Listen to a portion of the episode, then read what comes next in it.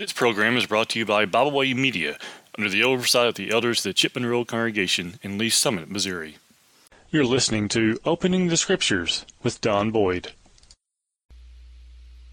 Welcome to the program. This is Don Boyd. I want to welcome you to Opening the Scriptures. I want to begin a series of studies today on the Book of Romans. The Book of Romans is one of the most misunderstood books in the New Testament. When we come to an understanding of the book of Romans, the more things will make sense. Romans also gives us a platform to make sense of different New Testament doctrines. And the book of Romans clarifies the Christian faith to us and how God can accept us. Now, whenever you look at the background of the book of Romans, we know from Romans chapter 1, verse 1 that the Holy Spirit inspired Paul to author the book. Romans 1:1 says, Paul, a servant of Jesus Christ, called to be an apostle, separated unto the gospel of God.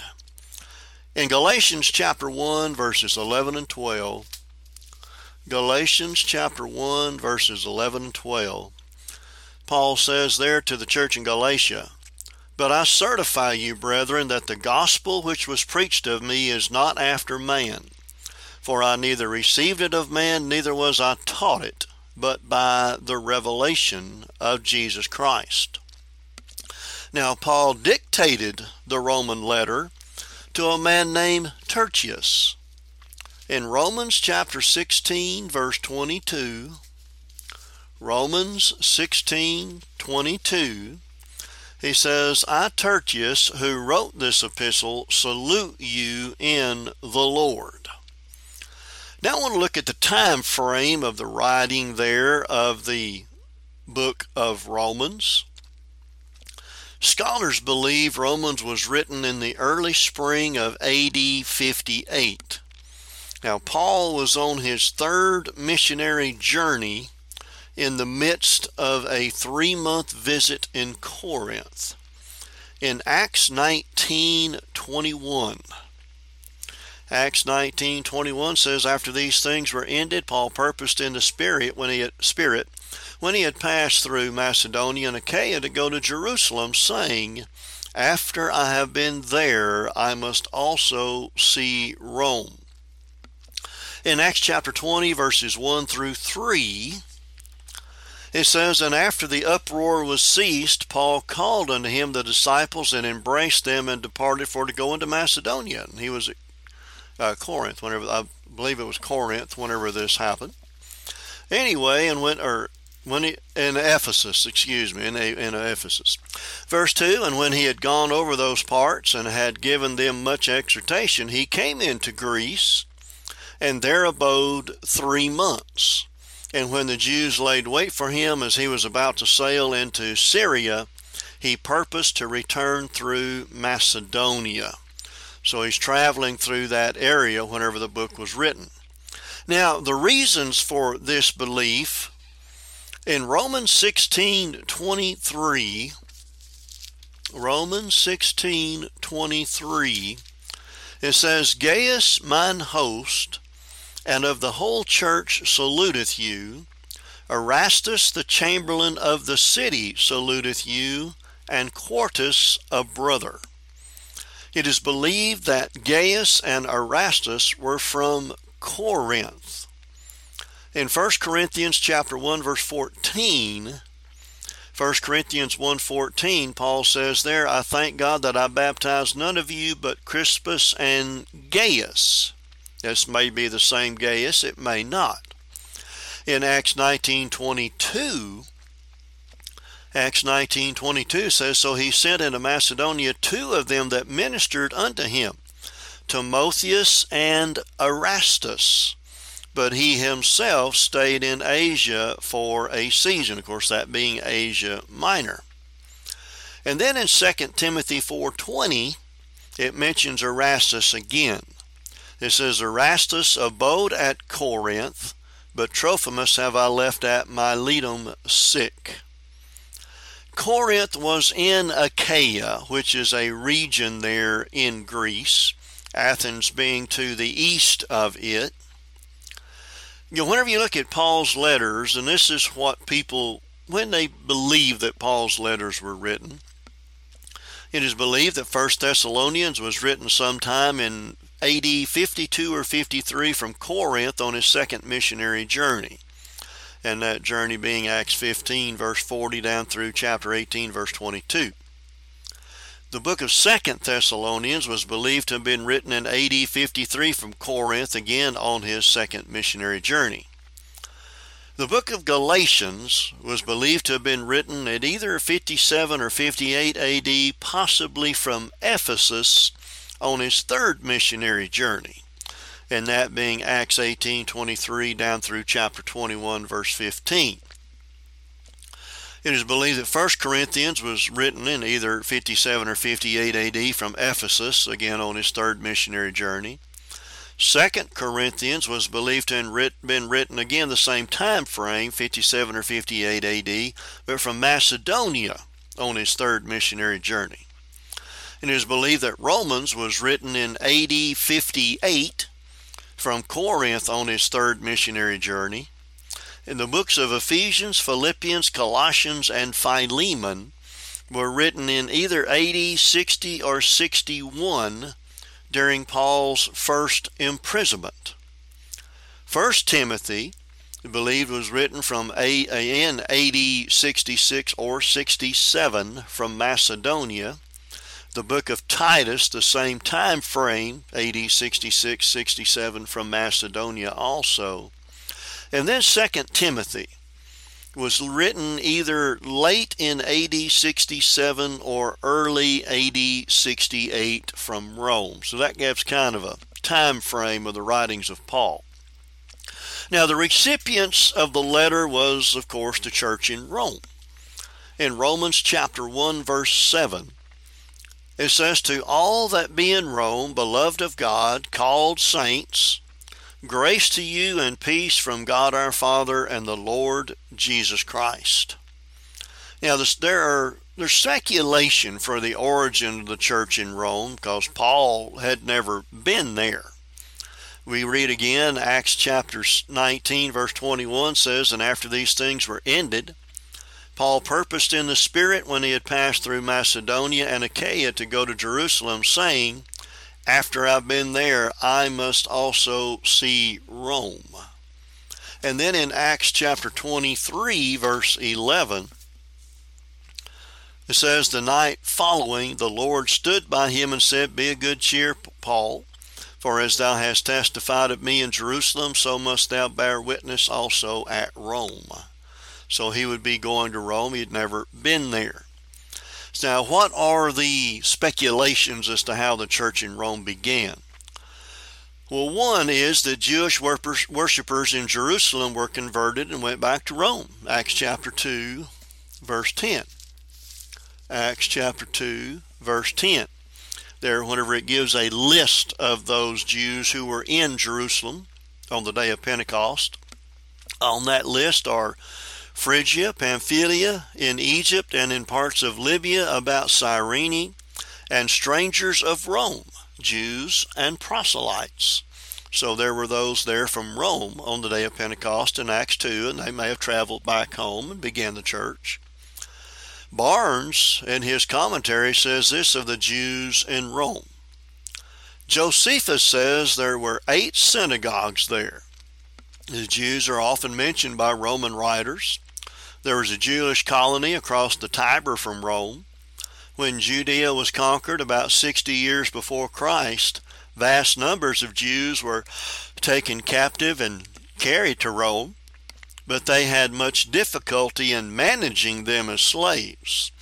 They pertinaciously, and that word means holding firmly, adhered to their religion, observed the Sabbath, and refused to join in the idolatrous rites of the Romans. Hence, they were freed and lived by themselves across the Tiber. Another speculation is that when persecution forced Christians to leave Jerusalem, some may have gone to Rome. There in Acts chapter 8, verse 1. Acts chapter 8, verse 1.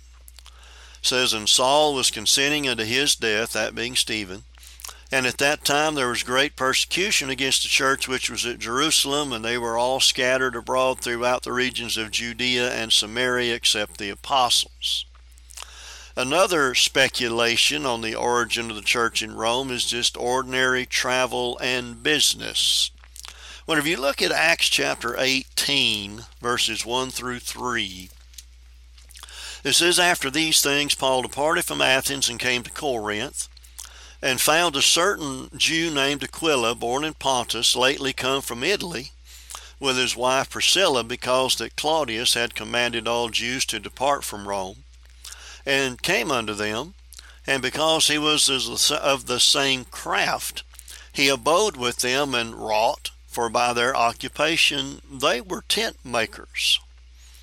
And then in Romans chapter 16, verse 35, it mentions Priscilla and Aquila again.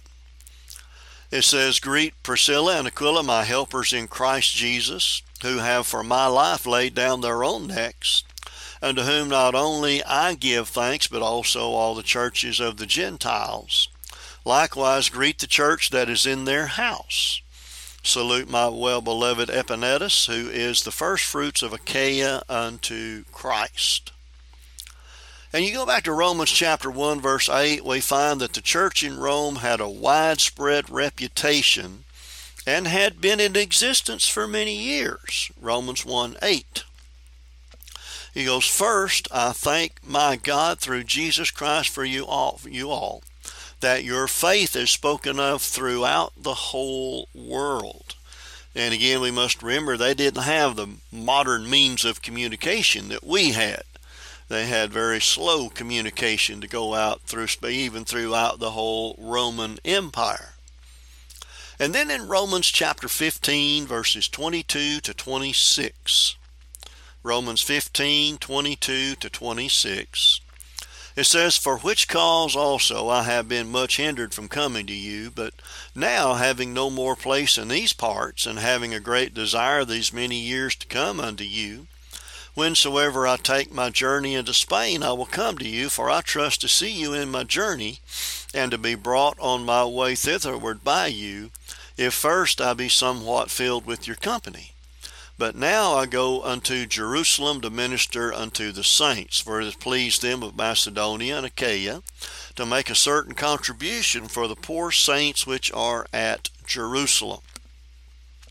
And then you look at from the listing of the members of the church there in Romans chapter 16, the church was probably mostly Gentile, with more Greeks than Romans.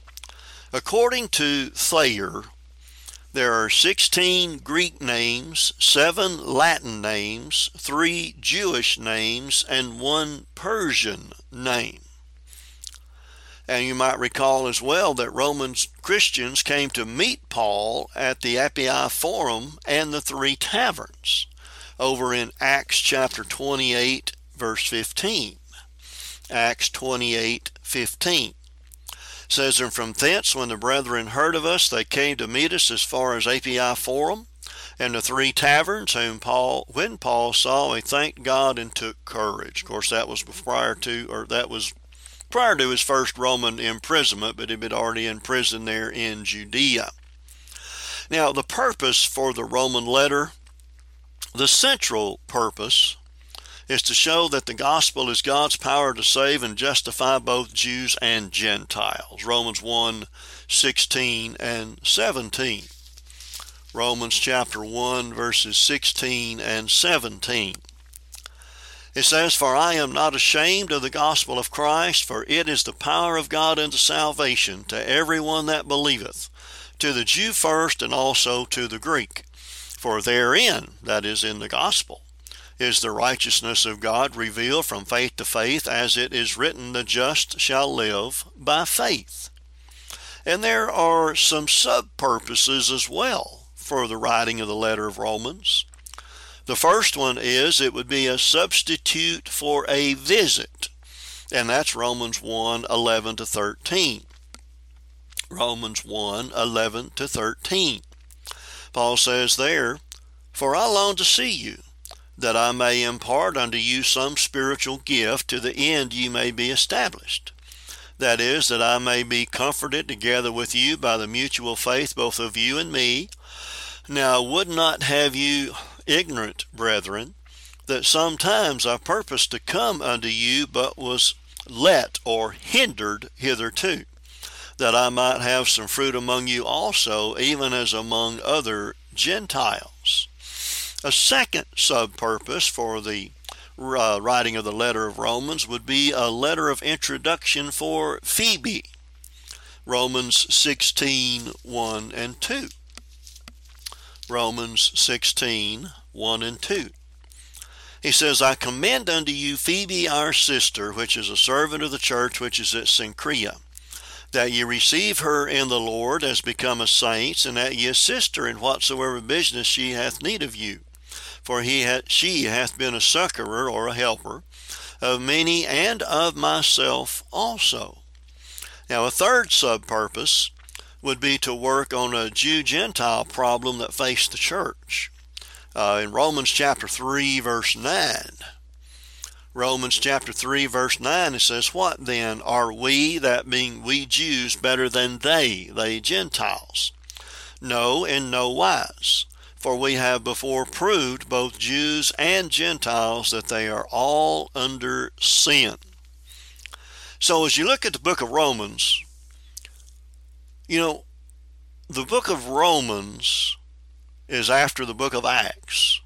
The book of Acts is designed to give the conditions of salvation, what to do. The book of Romans gives the basis or grounds for salvation. In other words, the how and the why to be saved.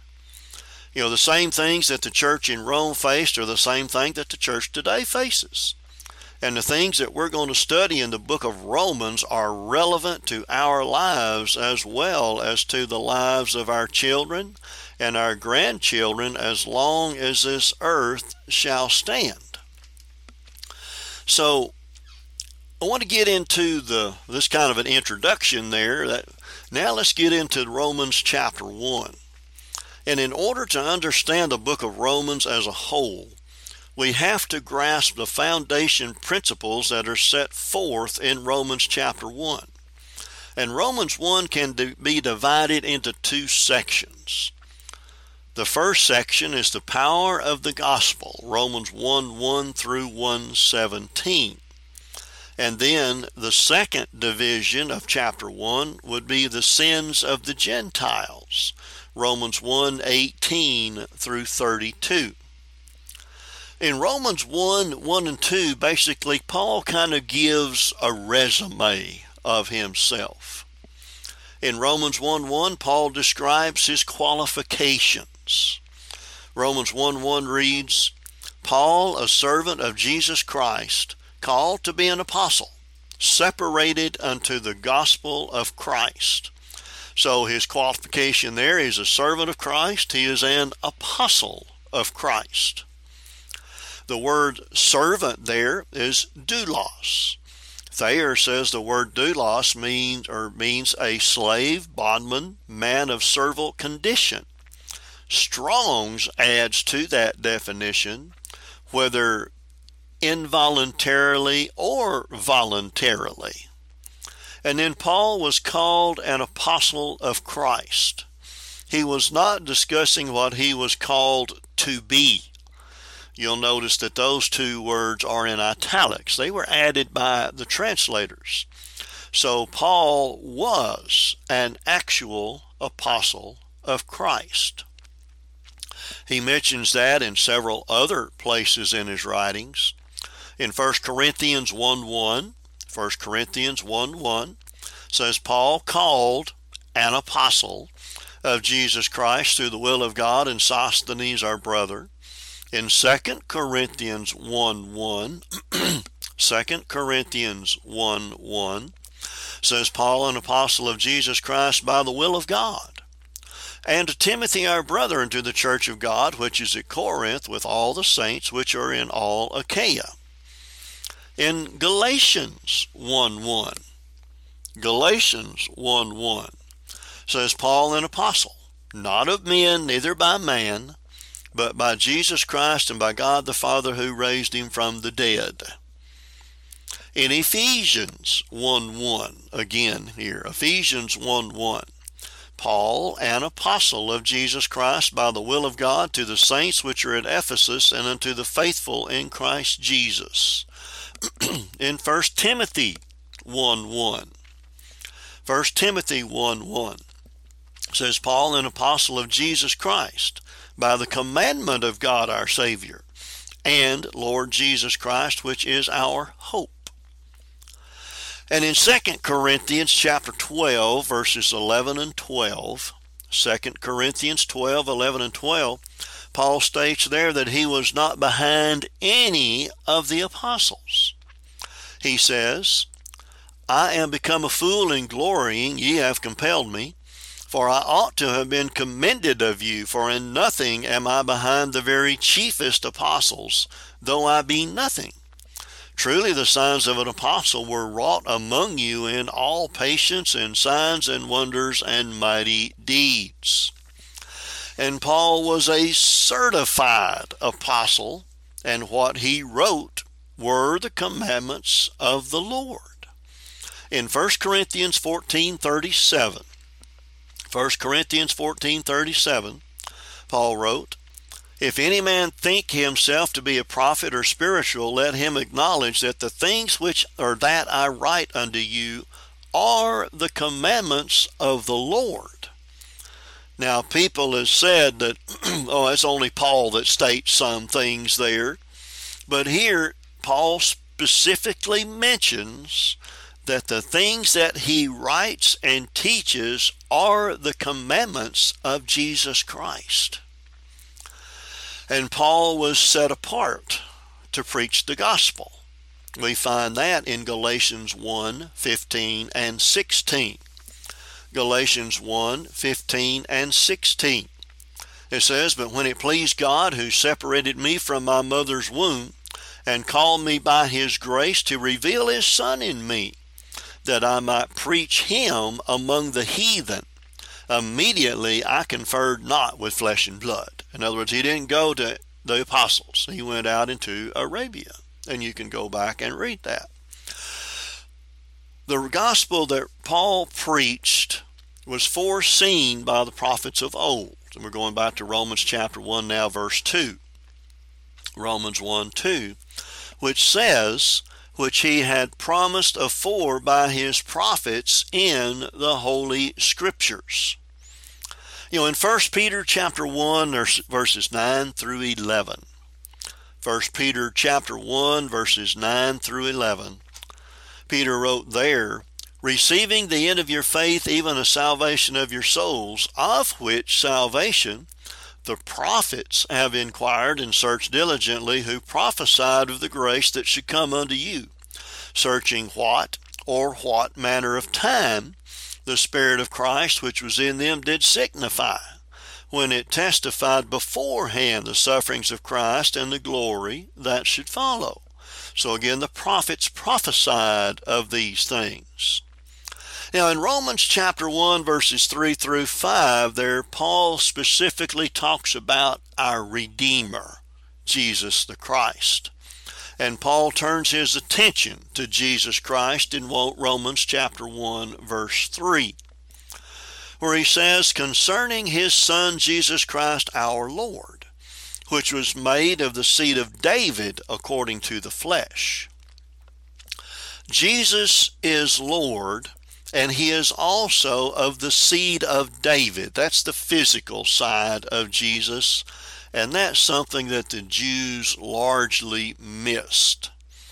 In Matthew chapter 22, verses 41 through 46, Matthew 22, verses 41 to 46, it says, While the Pharisees were gathered together, Jesus asked them, saying, What think ye of Christ? Whose son is he? They say unto him, The son of David. He saith unto them, How then doth David in spirit call him Lord, saying, The Lord said unto my Lord, Sit thou on my right hand till I make thine enemies thy footstool. If David then called him Lord, how is he his son? And no man was able to answer him a word, Neither durst any man from that day forth ask him any more questions. You know, they missed it there. In Romans 1:4, Jesus is declared to be the Son of God, and that's the spiritual side of Jesus, by the resurrection. Romans 1:4 says, and declared to be the Son of God with power according to the Spirit of holiness by the resurrection of the dead. You know, Jesus did many miracles to prove his deity. When you look at John 20, verses 30 to 31, John 20, 30 to 31, it says there, and many other signs truly did Jesus in the presence of his disciples, which are not written in this book. But these are written, that you might believe that Jesus is the Christ, the Son of God, and that believing you might have faith through his name. The scribes, though, and Pharisees, they wanted more. Go back to the book of Matthew now, chapter 12, verses 38 through 40. Matthew chapter 12, verses 38 through 40. It says, then certain of the scribes and of the Pharisees answered, saying, Master, we would see a sign from thee. But he answered and said unto them, an evil and adulterous generation seeketh after a sign, and there shall be no sign given to it, but the sign of the prophet Jonas. For as Jonah was 3 days and 3 nights in the whale's belly, so shall the Son of Man be 3 days and 3 nights in the heart of the earth. So Jesus is saying there, his resurrection will prove who he is. And Jesus' resurrection is the cornerstone of his deity and the basis for the promises connected to him. Let's turn now to 1 Peter chapter 1, verses 18 through 23. 1 Peter 1, 18 through 23. It says, for as much as ye know that you are not redeemed with corruptible things as silver and gold from your vain conversation received by tradition from your fathers, but with the precious blood of Christ as of a lamb without blemish and without spot, who verily was foreordained before the foundation of the world, but was manifest in these last times for you, who by him do believe in God that raised him up from the dead and gave him glory, that your faith and hope might be in God, seeing ye have purified your souls in obeying the truth through the Spirit unto the unfeigned love of the brethren, see that ye love one another with a pure heart fervently, being born again, not of corruptible seed, but of incorruptible, by the word of God which liveth and abideth forever. And Paul received grace and apostleship from that same risen Redeemer. Romans chapter 1, verse 5. Romans 1, 5. It says, by whom we have received grace and apostleship for obedience to the faith among all nations for his name. Now, when Paul says we there, he's referring to the apostles. They're the only ones that received the apostleship. And the obedience to faith, that is, obey the gospel plan and have the kind of faith that obeys.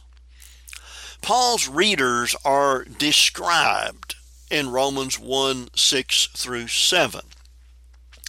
Now, a definition of the word description. This is from Business Dictionary. It says a detailed account of the certain or salient aspects, characteristics, or features of a subject matter or something. So Paul is going to describe his readers. In Romans chapter 1, verse 6, his readers are called, or the called, of Jesus Christ. Romans 1:6 says, among whom are ye also the called of Jesus Christ. In 2 Thessalonians 2:14, we see how we are called. 2 Thessalonians 2:14, whereunto he called you by our gospel, to the obtaining of the glory of our Lord Jesus Christ. In 1 Peter chapter 2, verse 9, Peter also mentions that. 1 Peter 2:9. He says, "But ye are a chosen generation, a royal priesthood, and a holy nation, a peculiar people, that ye should show forth the praises of him who hath called you out of darkness into his marvelous light." So how are we called out of darkness? It's in the gospel. And we're called into his marvelous light, which is the gospel, the Word of God. In Colossians 1:13, following on that trend, it says, "Who hath delivered us from the power of darkness, and hath translated us into the kingdom of his dear Son." You know, that goes back there. We're called out of darkness into his marvelous light, from the power of darkness to the kingdom of his dear Son. Now, Paul addresses the local church there in Rome in Romans chapter 1, verse 7. Romans 1, 7.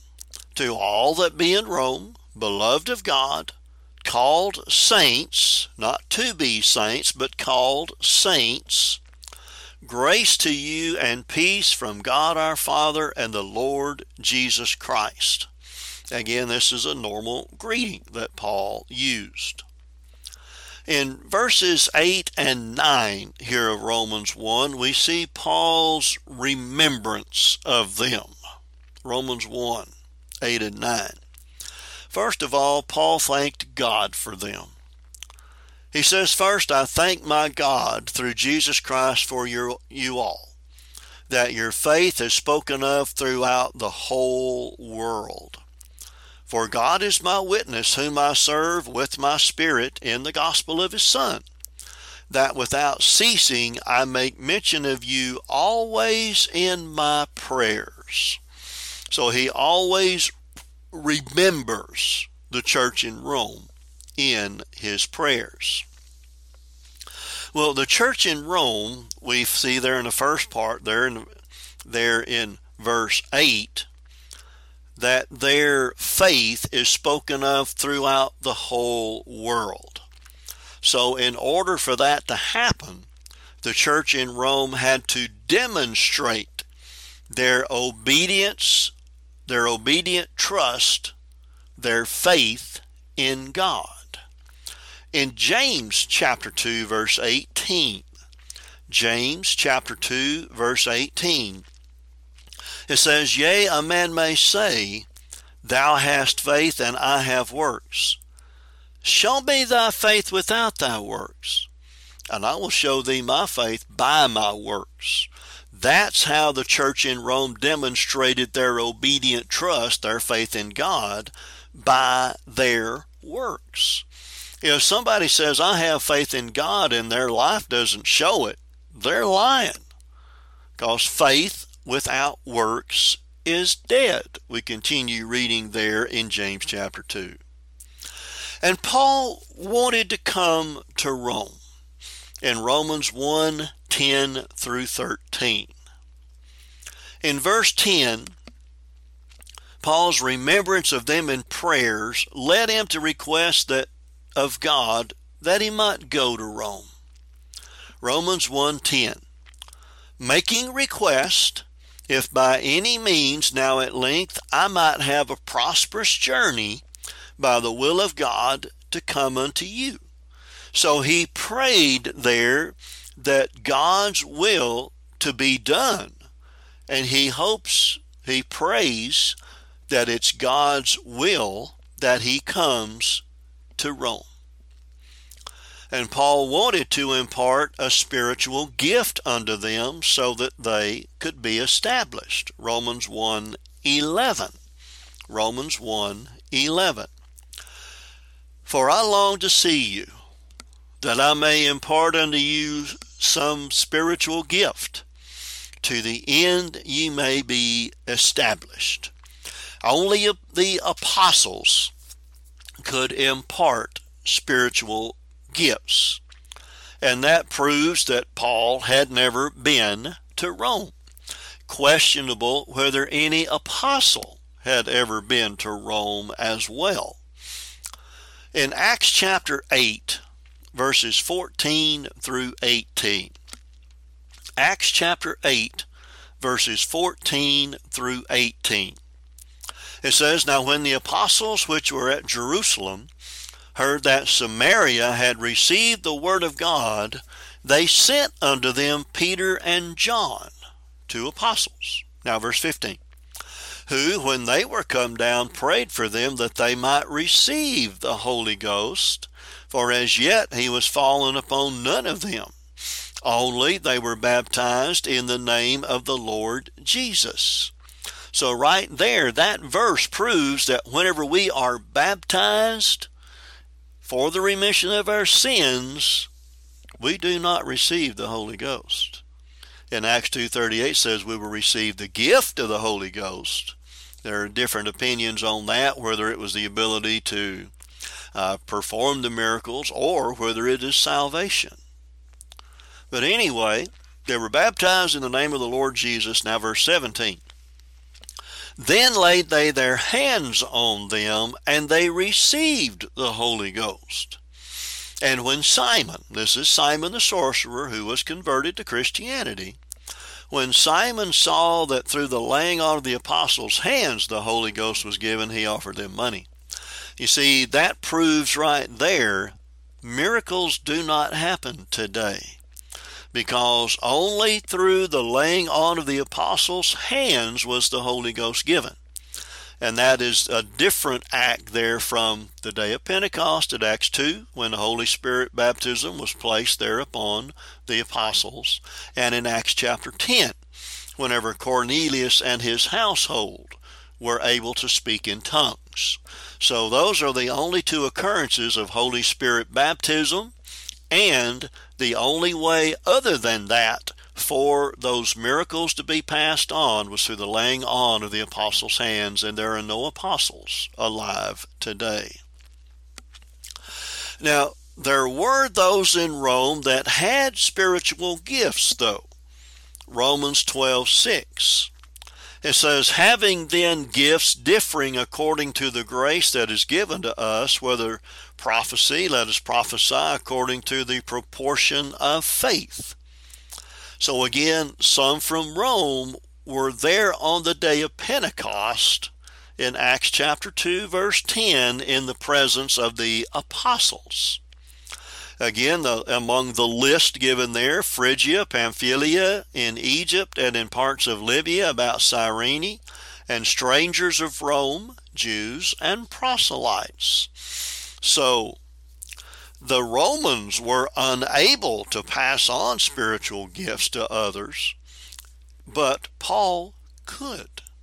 He could pass on those spiritual gifts to others there in the church in Rome who had not been in Jerusalem on the day of Pentecost, when the apostles that were there that day could have laid their hands on them. Spiritual gifts were given until the Word of God was completed. In Ephesians 4, verses 11 to 14, Ephesians chapter 4, verses 11 to 14, Paul wrote there, "And he gave some apostles, and some prophets, and some evangelists, and some pastors and teachers, for the perfecting of the saints, for the work of the ministry, for the edifying of the body, till," that's a time frame, "till we all come in the unity of the faith and of the knowledge of the Son of God, unto a perfect man, unto the measure of the stature of the fullness of Christ, that we henceforth be no more children, tossed to and fro and carried about with every wind of doctrine, by the sleight of men and cunning craftiness, whereby they lay in wait to deceive." Now you'll notice that when we, verse 13 again, "till we all come in the unity of the faith and the knowledge of the Son of God." When would that take place? Well, the unity of the faith there talks about the faith that God has set forth, the doctrines, the teaching. When would that teaching be completed? When will we come to the knowledge of the Son of God, to a complete man? Well, whenever you go to the book of 1 Corinthians, I've got to put my glasses on here. Got to put my glasses on. 1 Corinthians chapter 13. And we begin there in verse 8. It says, charity or love never faileth, but whether they be prophecies. Now this is mentioning the miracles. Whether they be prophecies, they shall fail. Or the American Standard says, they shall be done away. Whether there be tongues, that is speaking in foreign languages that someone had not studied, they shall cease. Whether there be knowledge, that would be the spiritual knowledge there, that whenever those who received the prophecies that they would speak that, and Paul talks about that in Romans chapter 12 and 1 Corinthians 12 and 1 Corinthians 14. Says whether there be knowledge, it shall vanish away. For we know in part, and we prophesy in part. In other words, they didn't have the complete word of God.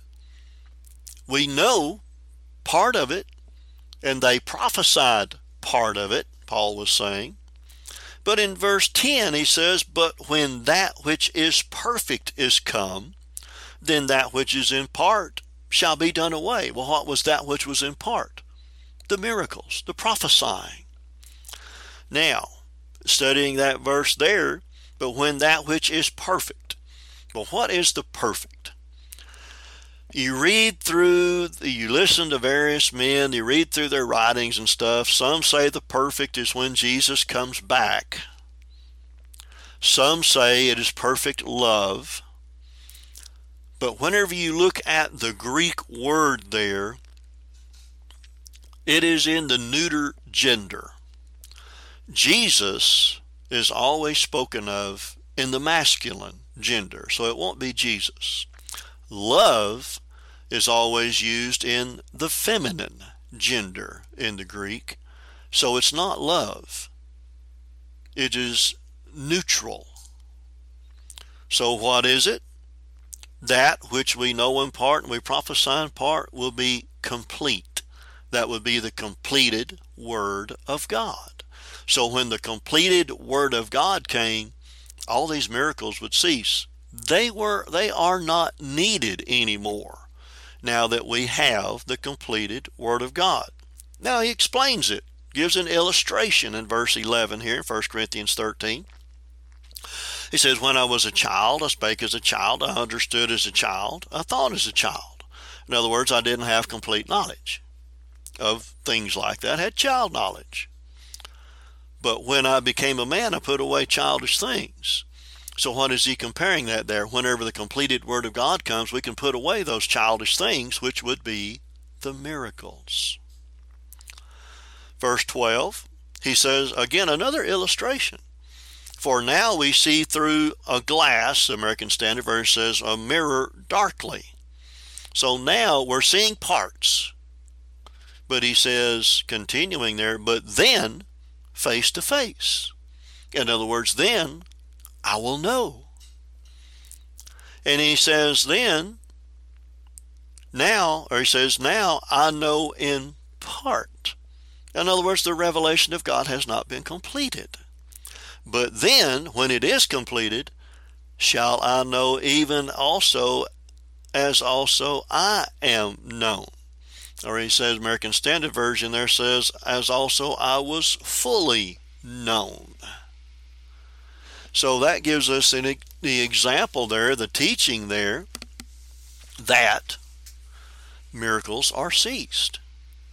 But anyway, going back to Romans chapter 1, verses 12 and 13, Paul wanted also to be comforted together with them because of their mutual faith. Romans 1, 12 and 13. He says, that is, that I may be comforted together with you by the mutual faith, both of you and me. Now I would not have you ignorant, brethren, that oftentimes I purposed to come unto you, but was let again or hindered hitherto, that I might have some fruit among you also, even as among other Gentiles. So Paul intended to come to them many times, but he was hindered in getting there. And whenever we get over to Romans chapters, latter chapters in Romans, we'll see what hindered him.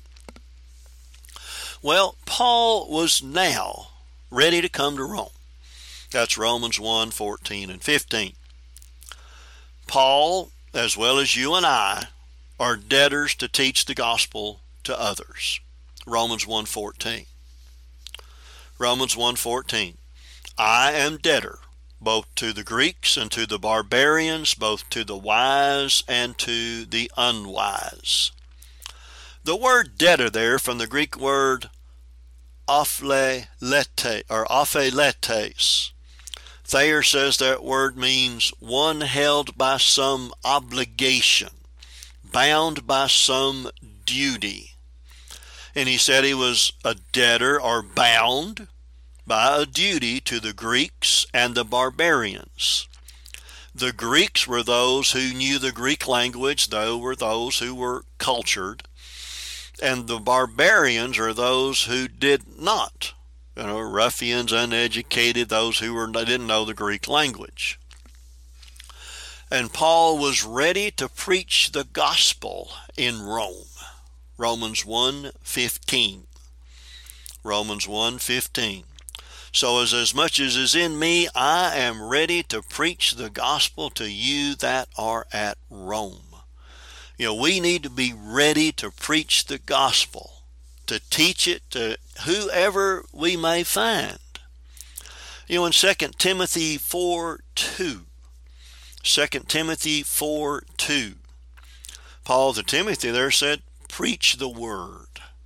And that is the only thing we are obligated to teach, and that is the word, not men's opinions or from creed books or synods or councils or anything like that, but only the word of God. And he says, be instant. The word instant there means ready, in season, out of season. In other words, whenever people are wanting to hear it, and when people don't want to hear it. And then he says, reprove, rebuke, exhort. Reprove, rebuke. Tell them that what their lives need to do, what they need to change in their lives. And then exhort. Encourage them. How? With all long suffering and doctrine. You know what the word, preaching the word is? That's preaching doctrine. The doctrine of Christ, and do it with patience, long suffering. It may take a while. Now, long suffering doesn't necessarily mean it's going to be a long time, but long suffering means you may have some confrontations before they finally are willing to obey the gospel, but only do it with the doctrine of Christ. And then the fundamental theme of Romans is Romans 1:16 and 17. In Romans 1:16, we see the resolve that we need, you and I need, to teach the gospel to others. Romans 1:16, for I am not ashamed of the gospel of Christ, for it is the power of God unto salvation to everyone that believeth, to the Jew first and also to the Greek. Paul said he is not ashamed. In 1 Corinthians 4, verses 9 through 13, 1 Corinthians 4, 9 through 13, Paul wrote, for I think that God has set forth us, the apostles, last, as it were appointed to death. For we are made a spectacle unto the world, and to angels, and to men. We are fools for Christ's sake, but ye are wise in Christ. He's using sarcasm here. We are weak, but ye are strong. Ye are honorable, but we are despised. Even unto this present hour we both hunger and thirst, and are naked, and are buffeted, and have no certain dwelling place. And labor, working with our own hands. Being reviled, we bless. Being persecuted, we suffer it. Being defamed, we entreat. We are made as the filth of the world, and are the offscouring of all things unto this day. And you know, you think about it, heaven is the goal of the gospel, so why be ashamed of being a child of the ruler of the universe? And Paul had experienced the transforming power of the gospel, 1 Timothy 1, 12 through 14. 1 Timothy 1, 12 through 14. And I thank Christ Jesus our Lord, who hath enabled me, for that he counted me faithful, putting me into the ministry, who was before a blasphemer and a persecutor and injurious. But I obtained mercy because I did it ignorantly in unbelief. And the grace of our Lord was exceeding abundant with faith and love which is in Christ Jesus. And the gospel is God's power of salvation unto the believer. John 3:18 says, He that believeth on him is not condemned, but he that believeth not is condemned already, because he hath not believed on the name of the only begotten Son of God. And Paul is not speaking of belief alone, but of faith that includes obedience to all that God requires for salvation. In Romans chapter 2, verse 4, Romans 2:4, Or despisest thou the riches of his goodness and forbearance and longsuffering, not knowing that the goodness of God leadeth thee to repentance? Repentance is necessary. Romans 10, 9 and 10, that if thou shalt confess with thy mouth the Lord Jesus, and shalt believe in thine heart that God that raised him from the dead, thou shalt be saved. For with the heart man believeth unto righteousness, and with the mouth confession is made unto salvation. So confession is necessary. In Romans 6, 3 and 4, Know ye not that so many of us as were baptized into Jesus Christ were baptized into his death? Therefore we are buried with him by baptism into death, that like as Christ was raised up from the dead by the glory of the Father, even so we also should walk in newness of life. So all these are things that need to be done. And then the gospel is the location where the righteousness of God is revealed, Romans 1:17. For therein, in the gospel, is the righteousness of God revealed from faith to faith, as it is written, the just shall live by faith. That is a quotation from Habakkuk 2:4. It says, Behold, his soul which lifteth up is not upright in him, but the just shall live by his faith. And the gospel reveals the way God forgives sinners. Hebrews 8:12 says, For I will be merciful unto their unrighteousness, and their sins and their iniquities will I remember no more. And then we attain the state of righteousness through God justifying us because of our obedient faith. Romans 3:30. Seeing it is one God which shall justify the circumcision by faith, and uncircumcision through faith. And then from faith to faith, Brother Robert Taylor states this about that. Quote, It is a system of faith and is richly and comprehensively designed to produce faith in the recipient of the gospel message. Unquote. So we're going to stop right there today, and Lord willing, we'll get started there in verse 18. Lord willing, next time in Romans chapter 1. So again, this is Don Boyd. I want to thank you for tuning in to be with us today, and we look forward to seeing you the next time. When you're in Moody, Missouri, you're invited to visit the Moody Church of Christ, located on Highway E in Moody, Missouri. The congregation there meets on Sunday morning at 10 a.m. for Bible class, 11 a.m. for worship, and then again at 6 p.m. for Sunday evening worship. They also meet at 6 p.m. on Wednesday night for Bible study. We thank you for listening today. We hope you enjoyed this program. You can find out more about Byway Media by visiting our website, bywaymedia.org. You can find all of our podcasts on all major podcast platforms. As always, we thank you for listening.